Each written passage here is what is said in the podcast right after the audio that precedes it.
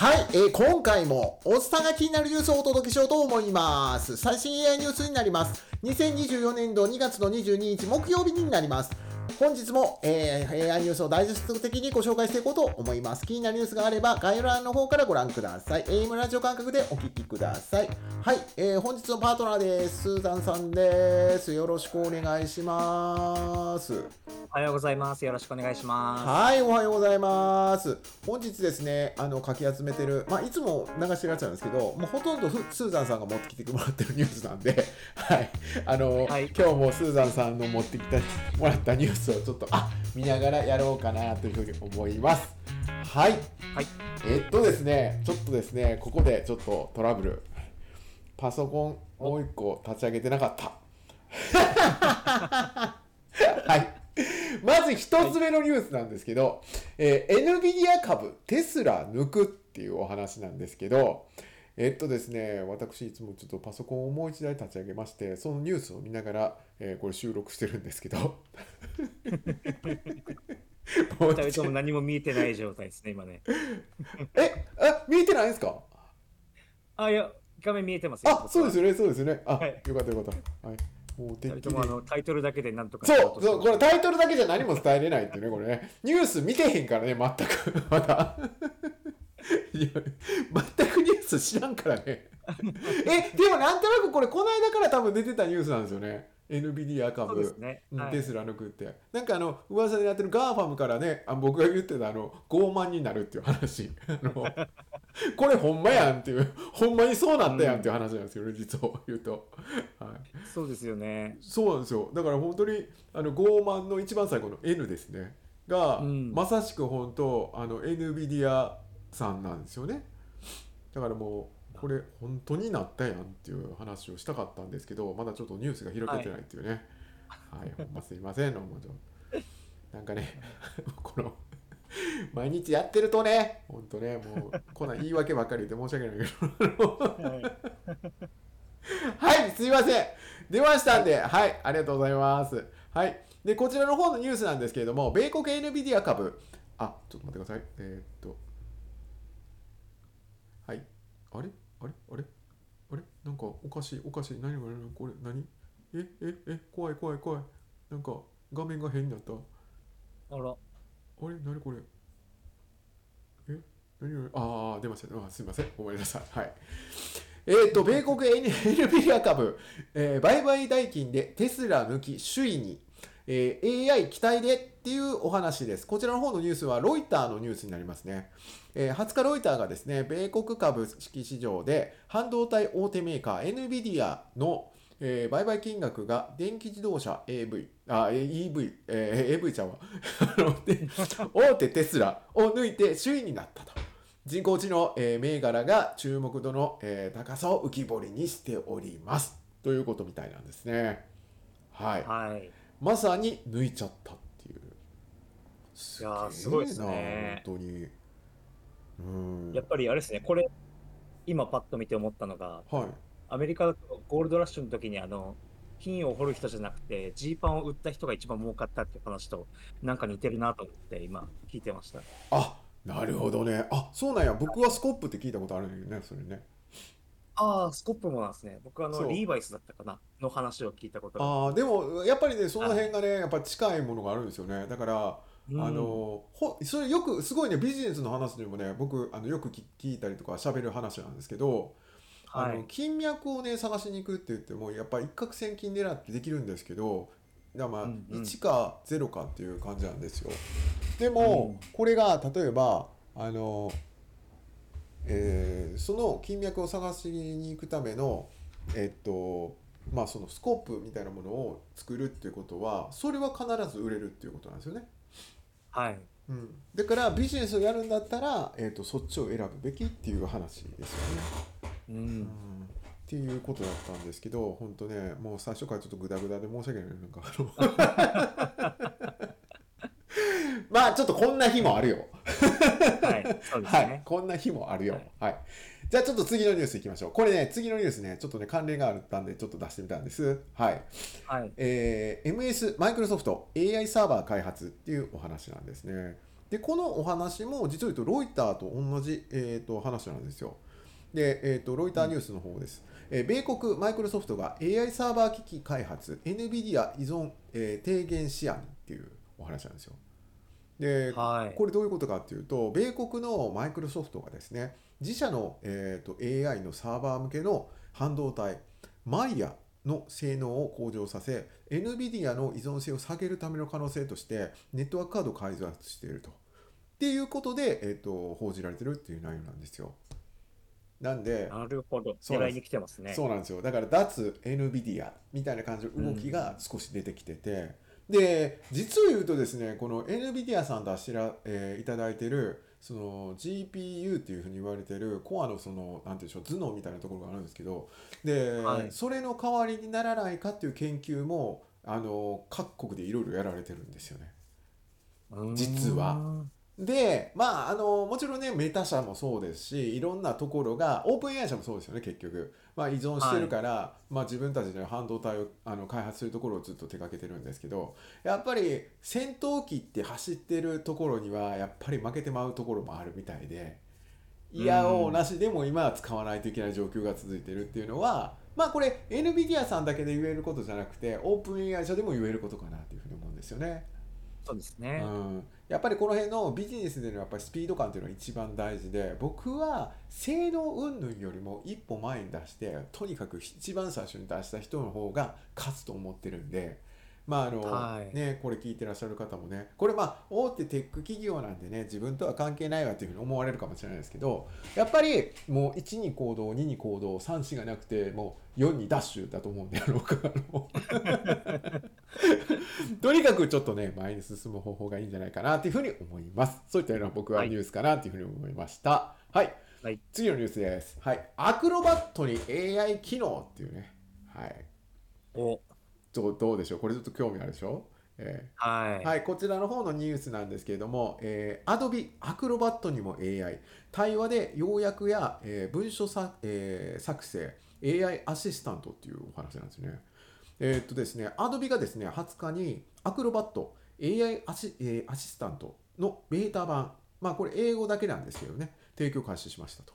で生成 AI の、うん。えー対応した Acrobat の対話型エンジンにより、え重要なドキュメントから情報を抜き出し、ユーザーの、え作業をサポートするっていうことで始まる内容なんですね。で中をちょっとね読み進めていくとまあ質問に回答しながら、まあ、利用している電子メールレポートプレゼンテーション等に応じた文章への共有が可能になっているみたいな感じにも書いててでさらになんかサマリーの、えー、と生成とかもやっちゃうよっていうことで書いてるんですね。なんで、えあちょっとなんかビデオかな？これあるのかな？アクロバットの。えっ、と GenAI2 ビデオって書いてるんでちょっとそれちょっと見てみますね。あ、ーはい。かっけえな。さすがやなアドビなんやろこのもう最初のデモンストレーションからおしゃれですよねこれね。まあ広告っぽく出してるんですけど Just はい。ask あ あのアクロバットとかって。めっちゃなんかでもちょっと肝になるようなあのその資料的な内容がちょっと出てきてないのがちょっと気になるけど。ああああああなるほど。プロンプトを与えてはいなんか生成しますと Ask、えー、と AI アシスタントみたいな感じで書いてなんかボックスみたいなところに文字を入力するみたいですね。そうしたらそれに対応してうん。出てきて、でドキュメントを158%に変えましたみたいな感じのやつが出てきましたけど。ちょっといまいちこれだけ見てもねなんかあんまりパッと分かんないですね。う。うんん、なんかあの通常の生成 AI とそんなに大差ないけど。まあでも今だと、その、うん。チャット GPT とかに PDF 読み込ませて要約してるみたいな機能が、そうそう Adobe そう。のソフトの中で完結するみたいなイメージですかね。そうですよね。あまあおっさん連中でもし知らない方にちょっとご説明するとこれアクロバットっていうのはそもそも PDF を扱うもしくは作るためのソフトなんですよねアプリケーションなんですよ、うんうんで PDF 自体が実は Adobe が持ってる権利で、えっと排出してるものなんですよ。PDF っていうのが。だから、Adobe の持ち物なんですよねこれ権利的に言うと。で、うん。Adobe が純粋純正としてでこれあの PDF としての加工ができるのは実はこのアクロバットだけなんですよ。今はでもほとんどの内容として違う。あの例えばイラストレーターとかですね。ワードもそうですし、えー、とパワーポイントもそうなんですけど PDF に出力するみたいな形のことができるからねあのあんまり言われてないんですけど実はこのアクロバットっていうものが本当は PDF を作るためのアプリケーションなんですよ。ねそうですよねう。ん、たださっきもちょっと言ったんですけどね全部もうエクスポートできちゃうからねうん そうですね。いらんっつったらいらんねんけどねこれ。まあまあまあ、でも、ねうん。ドキュメントの形式としてはね、もう一般にまあまあ広く知られてますからね。そうそうそう。本当に正式にやろうと思ったらアクロバット使わんとねあかんと思うんやけど、はい。うん、はい。でもいる？でも、まあまあいる？これ なんとなくちょっとそんな感じがするんですけどね そうですね。はい。まあまあまあ、あのね、皆さんどうお考えなのか、まあ使ったことない人がほとんどないかなと、ちょっと思うんですけどね、そういったような発表があったというニュースです。はい。次のニュースです。はい。チャット GPT 規制、これなんていうのかな、バイオアイっていうんですかね。えーうんっていうニュースになります。はい。えーっとですね、こちらの方のニュースがですね、ちょっと待ってくださいね、これね、リンクがね、ちょっといまいちちょっとつながってないもんで。はい。はい。はい。えーっと、IT メディアさんの方にあったニュースです。はい。企業、はいえー企業がチャット GPT を使っちゃダメ。じゃあ自分のスマホで使おう。時代は、えーっと、バイ、バイドっていうんですか？バイオ、えーバイ AI って書いてるんですけど、これ読み方はちょっとよくわかんないですけど、えー、と会社はチャット GPT を禁止しているがっていうことから始まってで、まあ、自分のスマートフォンでチャット GPT なんかを使ってでみんなやってるのがほとんどなのかなっていうところが、えー、とサイバーセキュリティ企業のブラックベリーが、えー、と2023年度8月に発表した調査で、えー、と職場でのチャット GPT は禁止されてるっていうところが企業の割合で世界、えー全体75%に達成するっていう調査が出てるみたいですね。でもこれ去年のニュースなんですかね去年ので発表されたニュースでっていうことみたいなんですけそうですねど、う。んでそこからなんかいろいろ書かれてるんですけどちょっと僕いまいちこれ読み進めてもあまりよく分かってないんですけど、うん。えー。このバイトって読むんかな？Bring your one device っていうんかな？あ、Bring Your Own Device。Own device あ Own Own device Device はいはい。はいこれ何やろ？多分、あの、うん。僕もサラリーマン時代そうだったんですけど、うんあ自分の携帯を使って仕事をするってことだと思うんですよね。ああのそういうこと？オンデバイスって。はい。はい、あー自分のパソコン持ち込んだりとか、携帯持ち込んだりして、それで仕事をするみたいな。あなるほどなるほどあ、はいこれはなんか俗語みたいな感じで言われてる言葉なのかな？僕が知らんかっただけかなまあ僕も知らないですけど、まあそうういうん仕事の仕方のことをそういうんでしょうね、きっとね。あーぽいねなんかいろんなはいところでも一応載ってんねんけどこれ読み方なんて読むのかが俺分からへんな。普通にアルファベット読みですかね。BYOAI あ。語呂悪いですけど。めちゃくちゃ言いづらいけどね俺。あでも BYOD っていう言い方があるみたいで。でそのことが、えっと Bring your あ our、えーデバイスっていうのかな、っていうふうに言われてるみたいですねうんまあほんままんまみたいですねこれ読み方的にはうんそうなんですね。うん。まあちょっとおっさん連中にはなんか携帯を使いこなすっていう感覚が多分ないんでまあ仕事場で携帯を見ながらやるっていうことはあんまりないかもしれないですけどでも意外とねあの開発の現場なんかやってる子とか多いんですよね。なんかやっぱりはい。あの企業入り込んでねデバイス自体がやっぱり使ったらダメででもやっぱりねなんかこうコーディングしてる内容がどうやっていいのかわからない時にググらないとダメなんでその時は、うんうん。その場の端末ではやっぱりググれないからあのやっぱりネットワークがねそこが外れてるから自分の携帯で調べてやるっていうのはね昔から結構ありましたけどねなんかね。そうですね。やっぱインターネットつなげない端末とかもありますからね、業種によっては。そうね。でもうん。結局そこでつなぐっていうことは別ネットワークにしてあげてもう一台それにしたってあげたらいいねって思うねんけど。そうですよね。うん。まああでも一部ねその何やろその部屋の1台だけがネットつながるっていう端末を置いてる時もありましたね。そういえば。ああ、なるほど。うん。そういう感じでなんか扱ってた時期もありましたね。う。うん。んまあでもこれもねやっぱり情報漏洩をねあのさせないためのことだとは思うんですけどね、うん、そうですね。うん。まあまあまあででもまあこういうまあ時代になってるっていうお話なのかなっていうことです。はい。じゃあ次のニュースです。はい。今日あかんななんかね俺。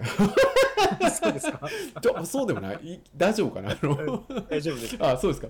よかった。はい。次いきます。AI 出会い系のリスク。はい。どうですかこれ、はい。ちょっと。来ましたね、また。出会い系。いやーね、みんな興味あるかな思ってね。はい。いきますよ、これ。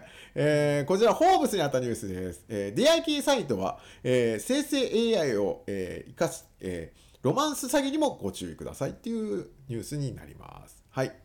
えーバレンタインデーに AI で愛のメッセージを作成するような男性がアメリカ人では4人に1人、日本では5人に1人、愛のメッセージは自分で書くよりも AI に書かせた方が効果的だっていうことで、アメリカでは69%、日本でも39%上ったっていうことみたいなんですけど、はい。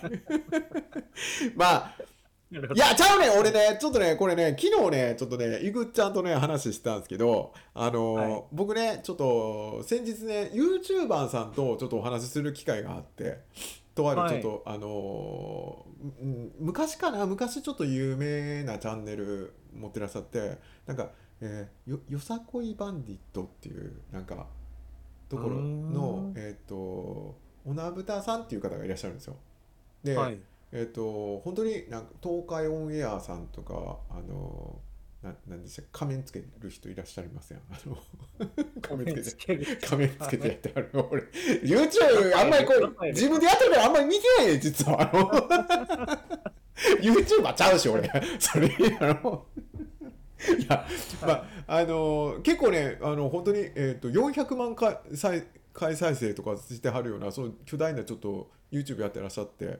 ややしゃやっちゃった方もう今はねなんか解散されたかなんかでもう活動もうんうん1年ぐらいされてらっしゃらないみたいですよね、まあそういった方がいらっしゃってちょっとねお話しするいろいろおご教授いただくね機会がちょっとあったと思うんで。で、はい。やっぱりねちょっと僕もおっさんをターゲットにしてるんですけどね本当に言うとまあ僕の一番思いはビジネスに生成 AI を使ってもらいたいっていうコンセプトのもとでずっと発信をし続けてるんですよね僕は。はい。ただ、やっぱり YouTube を見ている約8割強じ強の人はねそこら辺で寝っ転がってね携帯上にしてね鼻くそほじくりながら YouTube 見ている人がほとんどだと。ね、どっから持ってきたんですか、その統計。いやいやいやいやあのイメージね。イメージ。イメージ。イメージっていうか、まあ、そうそういう人あのそういう人が多いですよっていうことを言われて、はい。僕のイメージね。これあくまでもここ,、はい。これ別にあの見てらっしゃる方をねディスってるわけでもなくてあの 僕の勝手なイメージね。あのでで、まあ、そういう人でも役に立って使いたくなるようなプロンプトをした方がいいですよって言った言われたんですよ僕。うんだから、はい。ね、なんかもうビジネスビジネスっていうことでね例えば、まあえー文書作成の効率化を図るためにこういうことがいいですよとかねなんかうん議事録作るんだったらこんな感じのテクニックとかいろいろやったんですけど結局ね、はいそういうのを作ったところで見てる人のよく8割が寝っ転がって鼻くそほじくりながら携帯上にしてねたまに寝すぎてカーンってあの携帯が落ちてくるような感じの人ばっかりなんですよ。ね、あのいやかっこイメージ。はい。イメージ。はい、かっこイメージです。なんで、でじゃあ、そういうふうな、なんか人に、えー、と使ってもらえるようなプロンプトを排出していこうかなってちょっと思ったんですよ。おおだから、ちょっともうこれからね、僕ね、ちょっと一風変わった感じになります。で、第1弾は、えっと、ちょっとイグちゃんいるじゃないですか。僕の,、まああのはい。チャンネルでね、あのーはい。12種類の職業の解説を。そう職業の解説をしてもらってるイグちゃん、まあ、イグちゃん実は彼女いないらしいんですよね。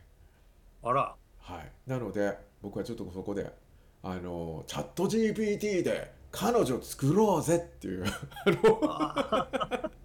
このプロジェクトをちょっとやろうと思います僕。すごいパワーワード。チャット GPT で彼女作るぜっていう。これ多分誰もやってないと思うだからそうですね。僕は僕の持て持てる限りの全てのプロンプトエンジニアリングテクニックをね 女の子を口説くためだけに使うっていうあのそれをイグちゃんに伝授してそれを皆さんにも使ってもらおうと。いう試みをやろうと思ってるんですよ。バカだわ本当俺 なるほど。はいそれも公開されちゃうわけですね。そうですねだからちょっと若干ねだからあのなんやろ出会い系アプリでやり取りするときにちょっとなんかうまくテクニック何かできないかなっていうのをちょっとやろうかなと思ってるんですよはいちょっとあのこれ聞いてらっしゃる方今日あのこうちょっとお楽しみにということであのただまあ AI ニュースは AI ニュースでねちゃんとやりますんでね。真面目かどうか分からないけどこんな感じでちょっと あの皆さんにねこうあの情報はお届けしていこうとは思うんですけど片やもうちょっとねエンタメ的なチャット GPT にちょっと振り切ってみようかなっていう、はいそんな感じです。うんうん。どう思いますか？須田さん。いや、めっちゃ面白そうですけど。いやも持てる力を全部しょうもないものに使ってみます僕。だから全てのはい。こう女性の役を演じてる AI が引っかかりそうですけどね、それだと。ああいやチャンス僕もねいろいろでもやり取りをアドバイスしてもらえるっていうのは別に関係ないと思ってるんですよね。だから、うん。要はなんかちょっとやらしい気持ちとかやらしい感じの GTP 図を使ったりと作ったりとかなんかそういう恋愛に関係するような感じで依存してしまうような感じのものだったら僕はダメだと思うんですよね。はい。ただ純粋に彼は彼女が欲しいんですよ。ね、そこで、ね、自分ではあもうここでも言ってるやんだって。あのこの記事ね。バレンタインデーにね。あの愛のメッセージをちょっと考えるのに、生成 AI を使って。で、うん。相手に表現してるんですよ。ね、おこれと同じようなことを俺はやったろうと。ね。はい。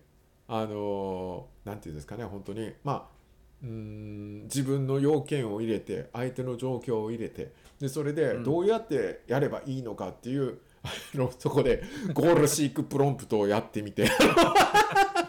ね。でありとあらゆる例題を出してフューショットプロンプトでちょっとかちょっと書いてやってみて。うん。で最後は精度を上げるためにカワゴンプロンプトを入れるっていう。あの それで出た答えを向こうに渡すっていうね。このちょっとそういうね感じのをちょっとやってみようかなみたいな。はい、はい。あのーやっぱり皆さんそういうところの方が興味あるかなと思ったんではい。そうですね。でもめっちゃ売れそうですね、きっと。それでもし成功したら。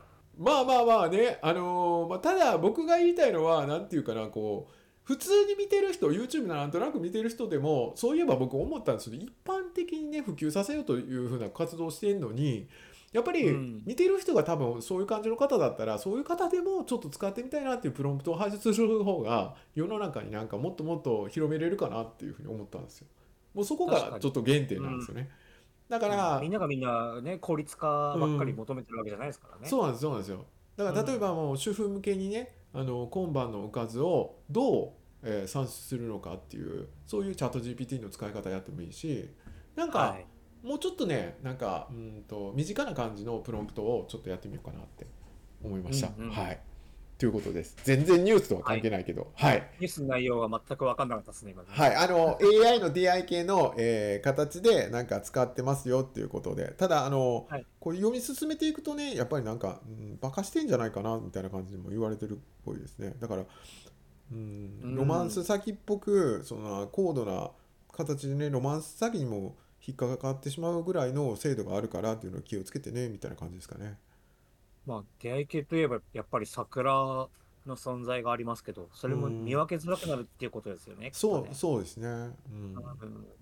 まあまあその辺の内容もねちょっとあロマンス詐欺はダメだ。それ見破る方 ロマン法ダメですね。うん、それはあかんわ それはあかんわ まあまあまあねそういう出会い系気をつけてねっていうお話みたいですね、まあ気になる方いらっしゃったらまあ概要欄の方からちょっと見てください。はい。じゃあ次のニュースいきましょう。はい。次のニュースです。はい。中国からチャット GPT 利用不可っていうニュースになります。はい。はい。こちらの方のニュースはですね、プレジデントオンラインにあったニュースです。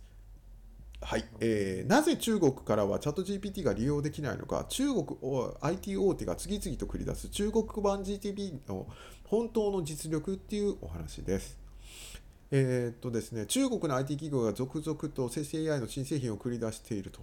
で、立教大学ビジネススクールの田中教授は、えー米中両国とも生成 AI で世界をリードする技術を持っており、互いに開発競争を激化させていると。日本はどちらの AI を選択すべきか大きな決断を迫られているっていうことから始まる内容です。